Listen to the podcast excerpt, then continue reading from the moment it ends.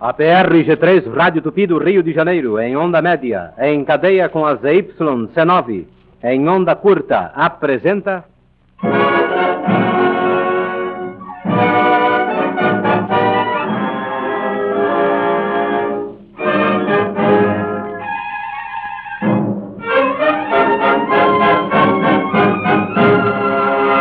Você não acredita no sobrenatural? Então ouça.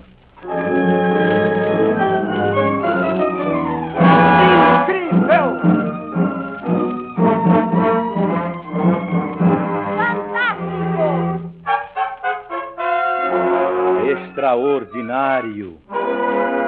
O mais arrojado programa do rádio, um presente do leite de magnésio de Philips com almirante. Música descritiva especial, sonoplastia, radioteatro e grande orquestra.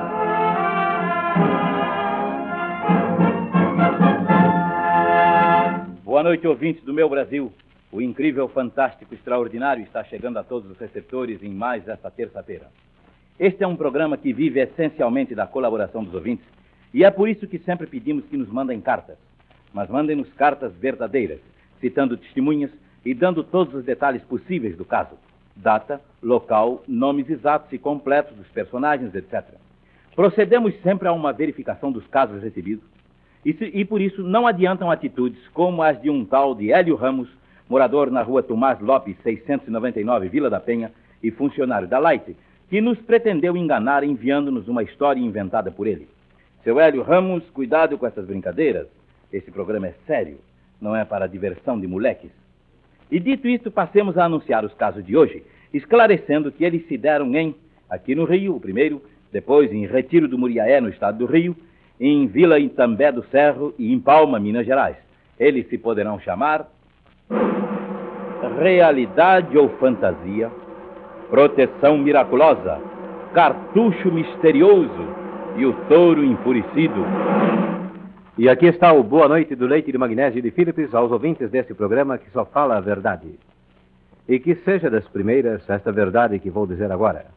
Há 75 anos, recomendado pelos médicos, o leite de magnésio de Philips é o antiácido laxante tradicional.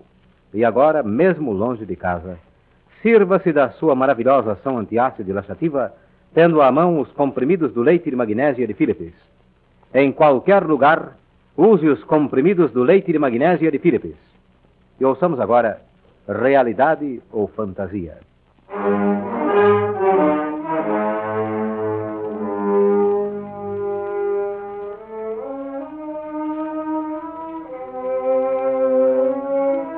Entre todos, aquele foi o escolhido para ter a visão apavorante.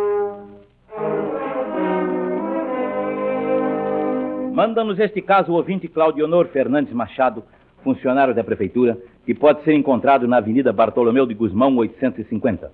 Aí também podem ser encontradas as testemunhas deste caso, Geraldo, Maquiera e Taveira.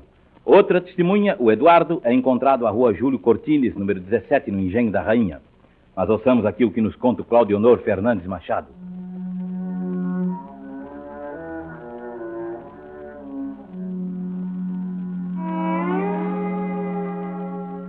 Com antecedência precisa, eu e meus companheiros, Geraldo, Maquiera, Taveira, Eduardo e Ceci, fomos designados para trabalhar na instalação da rede elétrica que devia servir à ornamentação da cidade durante o carnaval de 1951.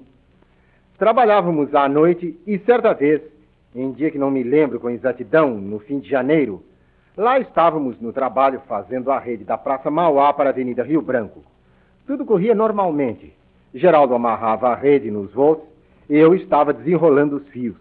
Maquiera tinha subido numa árvore e Taveira, embaixo da mesma árvore, o ajudava. Mais adiante, Mazinho dirigia os serviços. Ali perto também estavam Ceci e Eduardo. Foi nesta hora que se aproximou de mim um tipo que eu julguei ser um destes foliões que se antecipam ao carnaval.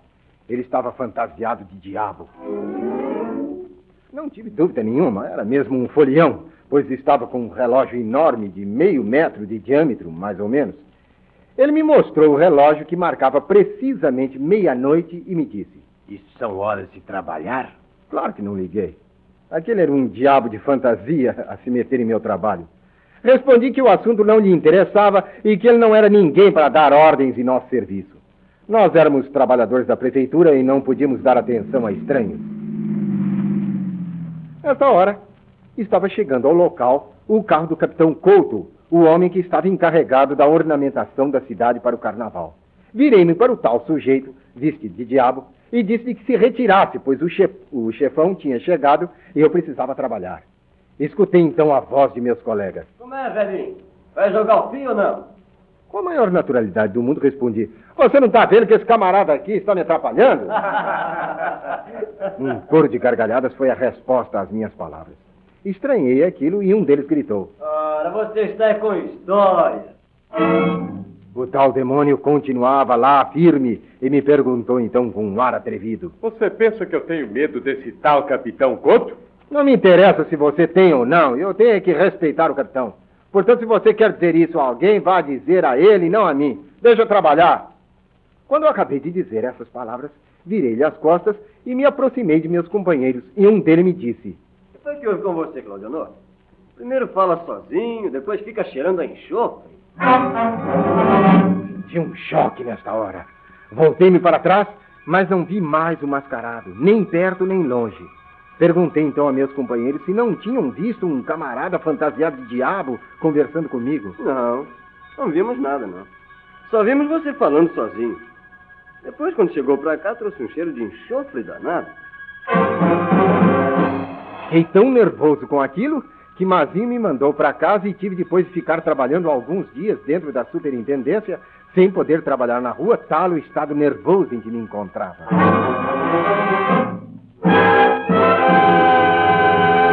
Estou quase convencido de que foi mesmo o demônio que me apareceu naquela noite. O que é certo é que em 1951 as coisas andaram feias para o nosso lado. Maquiara foi suspenso 15 dias sem ter culpa. Eu também peguei cinco dias de suspensão. E o capitão Couto andou uns tempos tão nervoso que chegou até a ameaçar de dar tiro nos eletricistas. E tudo isso, tenho certeza, por influência daquele que eu pensei que fosse um folião, mas que parece que era o próprio demônio. De toda sorte, como explicar que só eu tivesse visto aquele mascarado? E como foi que ele pôde sumir completamente naquele instantinho em que me virei para os companheiros, se aquele instante não durou mais que uns 10 ou 15 segundos?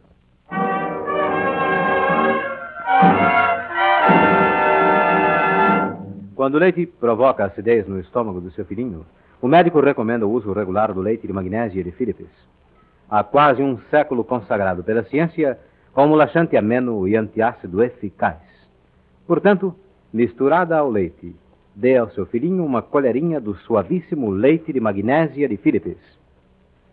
Vamos ouvir agora Proteção Miraculosa.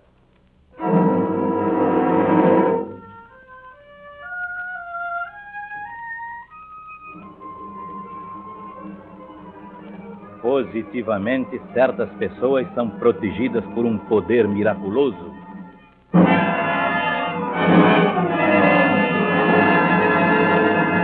Caso de agora nos foi enviado pelo ouvinte Sebastião Garcia Coto, proprietário da oficina mecânica São Cristóvão, em Retiro do Muriaé, no estado do Rio. Cita ele como testemunhas Milton Freitas de Oliveira, Januário da Silva Rosa, Manuel Domingos Soares e Manuel Soares Filho, todos moradores lá em Retiro do Muriaé.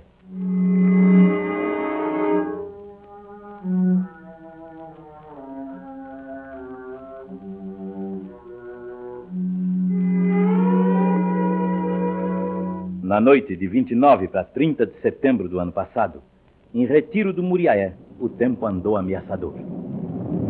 Trovoadas e relâmpagos foram ouvidos e um temporal era esperado a qualquer momento. Naquela noite, porém, não houve chuva. Só ficou aquele tempo ameaçador até que de manhã, às seis e quinze, quem já se tinha levantado pôde ver um clarão enorme, logo seguido de um estalo assustador. Imediatamente, um novo clarão ainda mais forte iluminou os céus numa grande extensão. Foi fácil concluir que uma faísca elétrica tinha caído a uns três quilômetros da vila, atingindo a rede de alta tensão que fornece luz e força àquela população. Na verdade, foi isto mesmo que aconteceu. o raio caiu sobre a rede elétrica a uns 50 metros da fazenda de propriedade de Januário da Silva Rosa, cujo genro, Marcelino Rocha, que mora no terreiro da fazenda, era empregado da Companhia Força e Luz Norte Fluminense e encarregado da manutenção das linhas que passavam ali perto. O dia 30 era domingo e Marcelino ainda estava dormindo quando foram avisá-lo de que caíra uma faísca elétrica nas linhas, partindo os fios que estavam caídos no chão, causando perigo iminente para quem por ali passasse.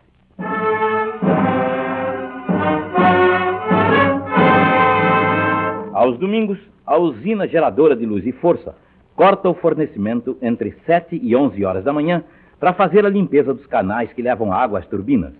Assim, Marcelino esperou que a força fosse desligada e rumou para o lugar onde houvera o acidente, a fim de proceder os reparos sem correr qualquer perigo.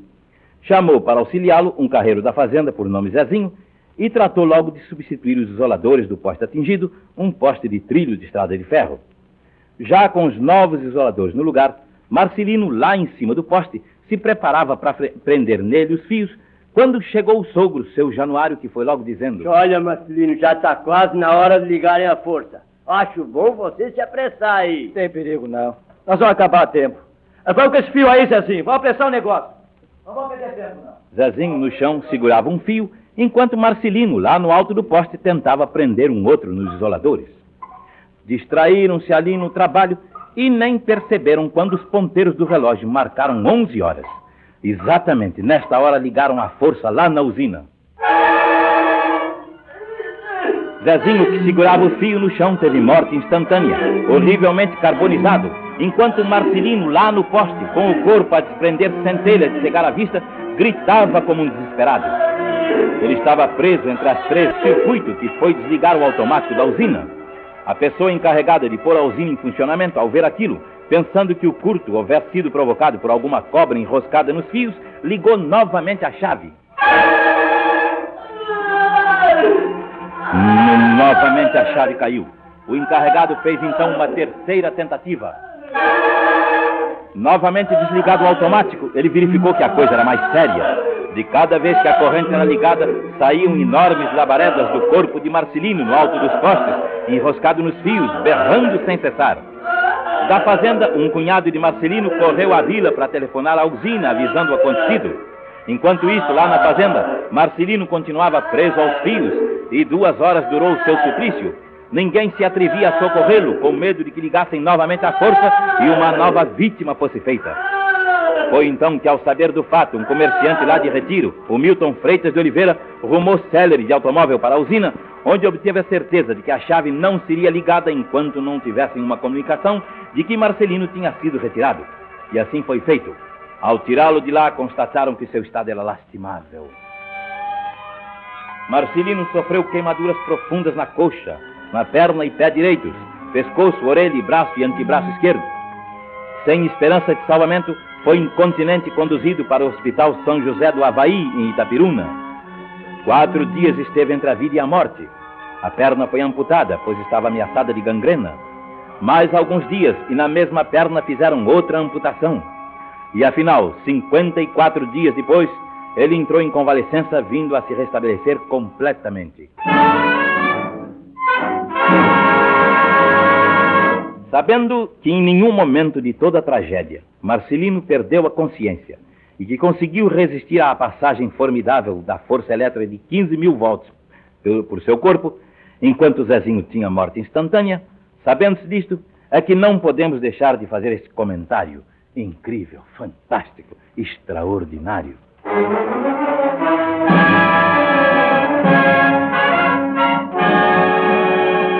Para se livrar da azia, ande em boa companhia. Tenha no bolso ou na bolsa os comprimidos do leite de magnésio de Philips. Tão práticos quanto eficazes, os comprimidos do leite de magnésio de Philips neutralizam a hiperacidez pela compensação antiácida imediata. São fáceis de usar em qualquer lugar os comprimidos do leite de magnésio de Philips. Iremos ouvir agora o cartucho misterioso.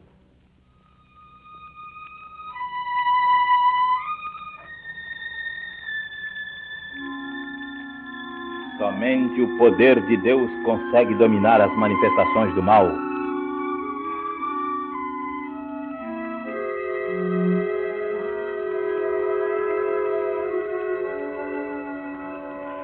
Veio esta carta lá da Vila Itambé do Cerro, em Minas Gerais.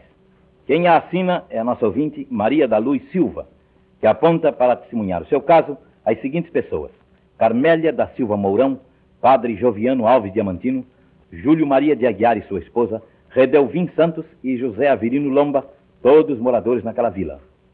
Foi já há bastante tempo que tudo aconteceu, segundo nos diz em sua carta que vão ouvir a Maria da Luz Silva. Vamos ouvir. Há alguns anos passados, aconteceu nesta vila um fato dos mais curiosos. Assim foi que certa noite os moradores da Rua das Flores acordaram assustados com uma barulhada enorme feita pelos cachorros.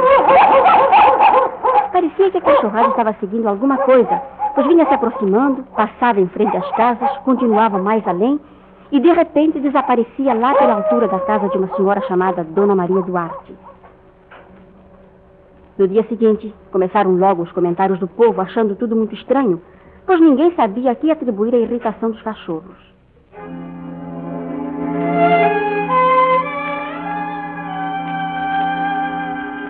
Naquela rua, na Rua das Flores, morava também o vigário do lugar, e também ele manifestou sua estranheza pelo fato. À noite repetiu-se tudo como na véspera. Já todos dormiam calmamente quando começaram os latidos. Os cães pareciam excitados e ladravam furiosamente, mas ninguém, por um estranho pressentimento, ousava nem espiar os cães que vieram correndo pela rua, exatamente como na véspera, e lá pela casa de Dona Maria Duarte eles pararam de latir. O que seria aquilo?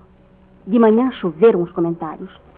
Já ninguém mais tinha dúvida de que se tratava de algo sobrenatural, pois todos sentiam um medo inexplicável de ver do que se tratava. Foi então quando o vigário, se aproximando, anunciou que a coisa, aquilo que tanto excitava os cachorros, saía do quintal de sua casa. Foi um espanto geral. Por fim, tomando uma decisão, o vigário convidou algumas testemunhas, não só para vigiarem, como também para seguirem pelas ruas de noite o que todos supunham ser uma aparição misteriosa. E assim ficou combinado.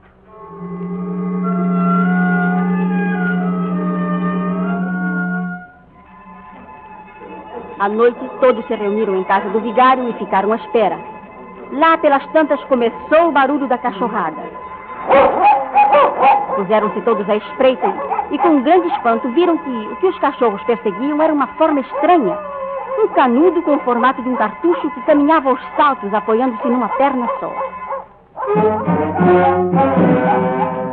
O estranho canudo deslocava-se em grande velocidade e, ao caminhar, produzia um barulho semelhante ao de voo de um besouro monstruoso. O mais espantoso de tudo, porém, aconteceu quando chegaram em frente à casa de Dona Maria Duarte. Aí o chão se abriu diante dos olhos esbugalhados de todos e o cartucho misterioso desapareceu pela terra dentro. O padre, então, muito assustado, chamou o sacristão e, na mesma hora, benzeu o lugar onde o cartucho tinha desaparecido, invocando o poder de Deus para que aquele agente do mal não encontrasse novamente o caminho que o trazia à terra para atormentar os vivos. E desde aquela noite, todos os moradores da vila Itambé do Cerro puderam dormir em paz, sem ser mais importunados pelos latidos da cachorrada excitada.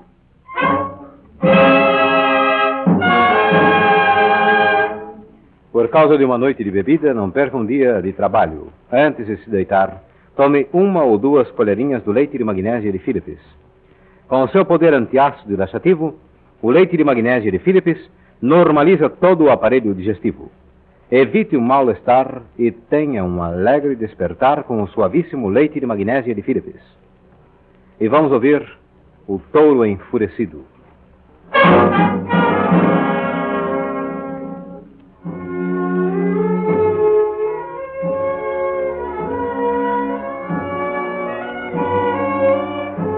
Preciso respeitar os dias santos.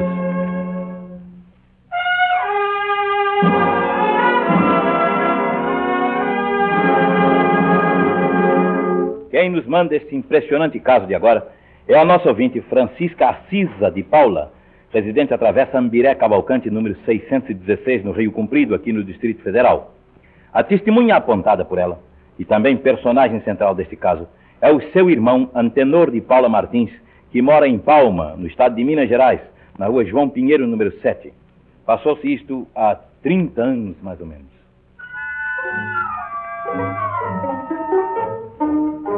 Os fatos se passaram ali perto de Palma, na fazenda Boa Vista, que pertencia ao senhor Antônio de Paula, tio de nosso informante e já falecido.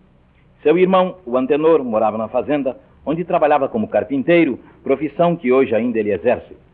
Mas ele se limitava aí ao seu ofício. Ajudava o tio em tudo que podia e tinha também uma predileção para lidar com o gado. Havia lá um touro zebu, pelo qual então tinha uma amizade toda especial. O touro tinha sido criado na mamadeira e era manso como que.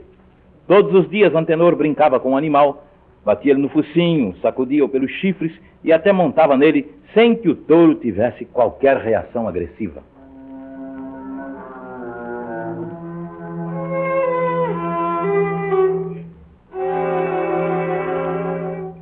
Corriam assim as coisas lá em Boa Vista, quando para lá foi durante a Semana Santa a nossa informante. Quando chegou a sexta-feira da paixão, ela ouviu o irmão dizer ao tio: Eu vou para a mata cortar um pau para fazer amanhã o eixo novo para o carro de boi. O outro quebrou. Seu Antônio passou a mão no ombro do sobrinho e aconselhou: Não vai não, Antenor. Deixa isso para outro dia.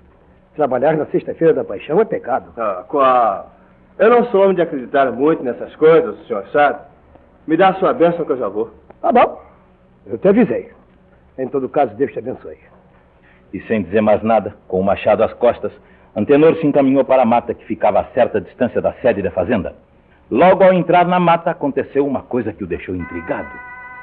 Um zumbido insistente chegava aos seus ouvidos sem que ele pudesse perceber de onde vinha aquilo. Olhou para um lado e para o outro, mas não viu nada, embora continuasse escutando aquele zunido insistente. Pareceu-lhe então ouvir a voz do tio dizendo: Deixa isso para outro dia. Trabalhar na sexta-feira da paixão é pecado. Mas ele não quis se deixar vencer e seguiu em frente. Já tinha caminhado mais alguns metros quando escutou um tropel à sua retaguarda. Parecia que um animal gigantesco avançava pela mata adentro, quebrando os galhos das árvores com uma fúria extraordinária. Espiando por entre as árvores, ele viu que se tratava do belo touro zebu. Tinha, porém, um aspecto assustador naquela hora. Parecia furioso e urrava de cabeça baixa, como se viesse pronto a dar chifradas à torta e à direita. Antenor não vacilou, atirou-se embaixo de uma moita de arranha-gato, pensando lá consigo: Aqui nesses espinhos ele não vem. Mas qual não foi o seu espanto ao ver que o touro se atirava contra a moita, como se nem sentisse os espinhos que rasgavam seu couro? Antenor então fugiu pelo outro lado e conseguiu agarrar-se aos galhos de uma árvore, subindo lá para o ponto mais alto da copa. Lá embaixo, o animal chegou e parou. Ficou espiando para cima, com dois olhos parecendo duas tochas, como se estivesse à espera de que ele descesse. Ficou por ali indo e vindo, escarvando o chão com furor. Antenor compreendeu então que aquilo não era coisa deste mundo. Algo de sobrenatural se apossara do corpo daquele animal, normalmente tão manso, tão amigo. Um terror indizível tomou conta do rapaz que começou a gritar: Socorro, Jesus! Valha-me, Nossa Senhora! Nesta hora, o touro, como que tocado por alguma coisa, deitou-se perto da árvore. Mas não se acalmou de todo. De vez em quando batia nervosamente com as patas e bufava, olhando para cima. As horas iam passando e ninguém escutava os seus gritos. Quando começou a cair a tarde, lá pelas seis horas, o touro levantou-se, espreguiçou-se e encaminhou-se para o riacho lá adiante onde foi beber água. Antenor, vendo o animal afastar-se, desceu cautelosamente e, ao pegar-se em terra firme, abriu numa carreira desabalada. Corria sem olhar para trás, nem para os lados. Só tinha em mente uma coisa: chegar em casa. Uma dúvida o dominava. Seria aquele animal o seu amigo de todos os dias ou o demônio? E corria, corria até que afinal chegou em casa. Francisca, a nossa informante, estava na janela da fazenda quando viu o irmão se aproximando naquela correria louca. Foi ao encontro dele e lhe perguntou: O que foi que houve com você, meu irmão? Aconteceu uma coisa que eu tô bobo até agora. Eu fui pra mata, Sim. cortar um pau para fazer um eixo pro carro, Sim. e de repente vi que aquele zebu mansinho estava me seguindo, Ah. enfurecido como eu nunca o tinha visto. Sim. Eu me escondi, mas mesmo assim ele caminhou para me atacar. Subi numa árvore e fiquei lá, enquanto o touro ficou de sentinela lá embaixo. Quando ele deu uma folga, eu corri para cá. Ah, eu acho que ele estava com um demônio no corpo. Pois olha, eu estava lá na janela quando você chegou naquela carreira. E sabe quem vinha atrás de você? Quem? O touro zebu que você diz que estava com o diabo no corpo. Vinha bem calmo, de cabeça baixa, calmo. Mas é verdade? Ah, eu não acredito. É não. verdade, sim, senhor. É verdade, sim. E de fato era. O touro, que ao ver lá na mata o antenor ficar tão bravo, tão enfurecido, tinha seguido o rapaz calmamente, de cabeça baixa, manso como sempre, quando ele desistiu do seu intento de trabalhar. O tio dele, o Antônio, explicou-lhe o mistério do caso. Vê, Antenor, que isto te sirva de lição para não abusar mais dos dias santos. Eu bem que te falei.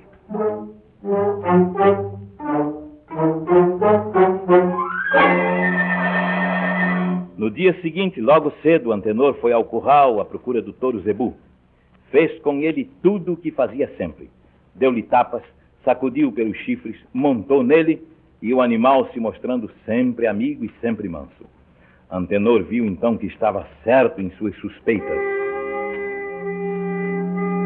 Bem que eu disse, aquele touro tava era com demônio no corpo ontem. E tudo porque eu fui trabalhar na sexta-feira da paixão. Eu é que não quero mais saber de trabalhar nos dias santos.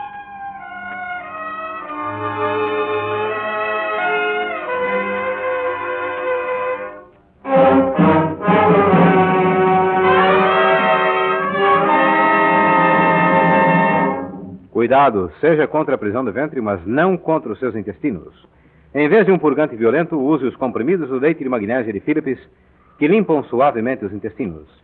Tão práticos quanto eficazes, os comprimidos do leite de magnésia de Philips não ocupam lugar no bolso ou na bolsa.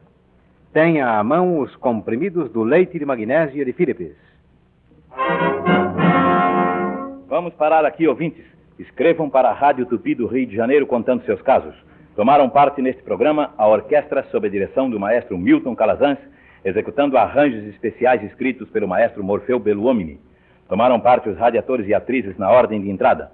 Hamilton Ferreira, Castro Gonzaga, Miguel Rosenberg, Abel Pera, Avalone Filho, Amélia Simone, Paulo Maurício, Otávio França e Aide Fernandes. Locutor, Valdemar Galvão. Na próxima terça-feira, novamente às 21h35, e novamente sob o patrocínio do leite de magnésia de Philips, aqui estaremos com o incrível, fantástico, extraordinário. E por hoje é só. Obrigado pela atenção e boa noite, ouvintes do meu Brasil.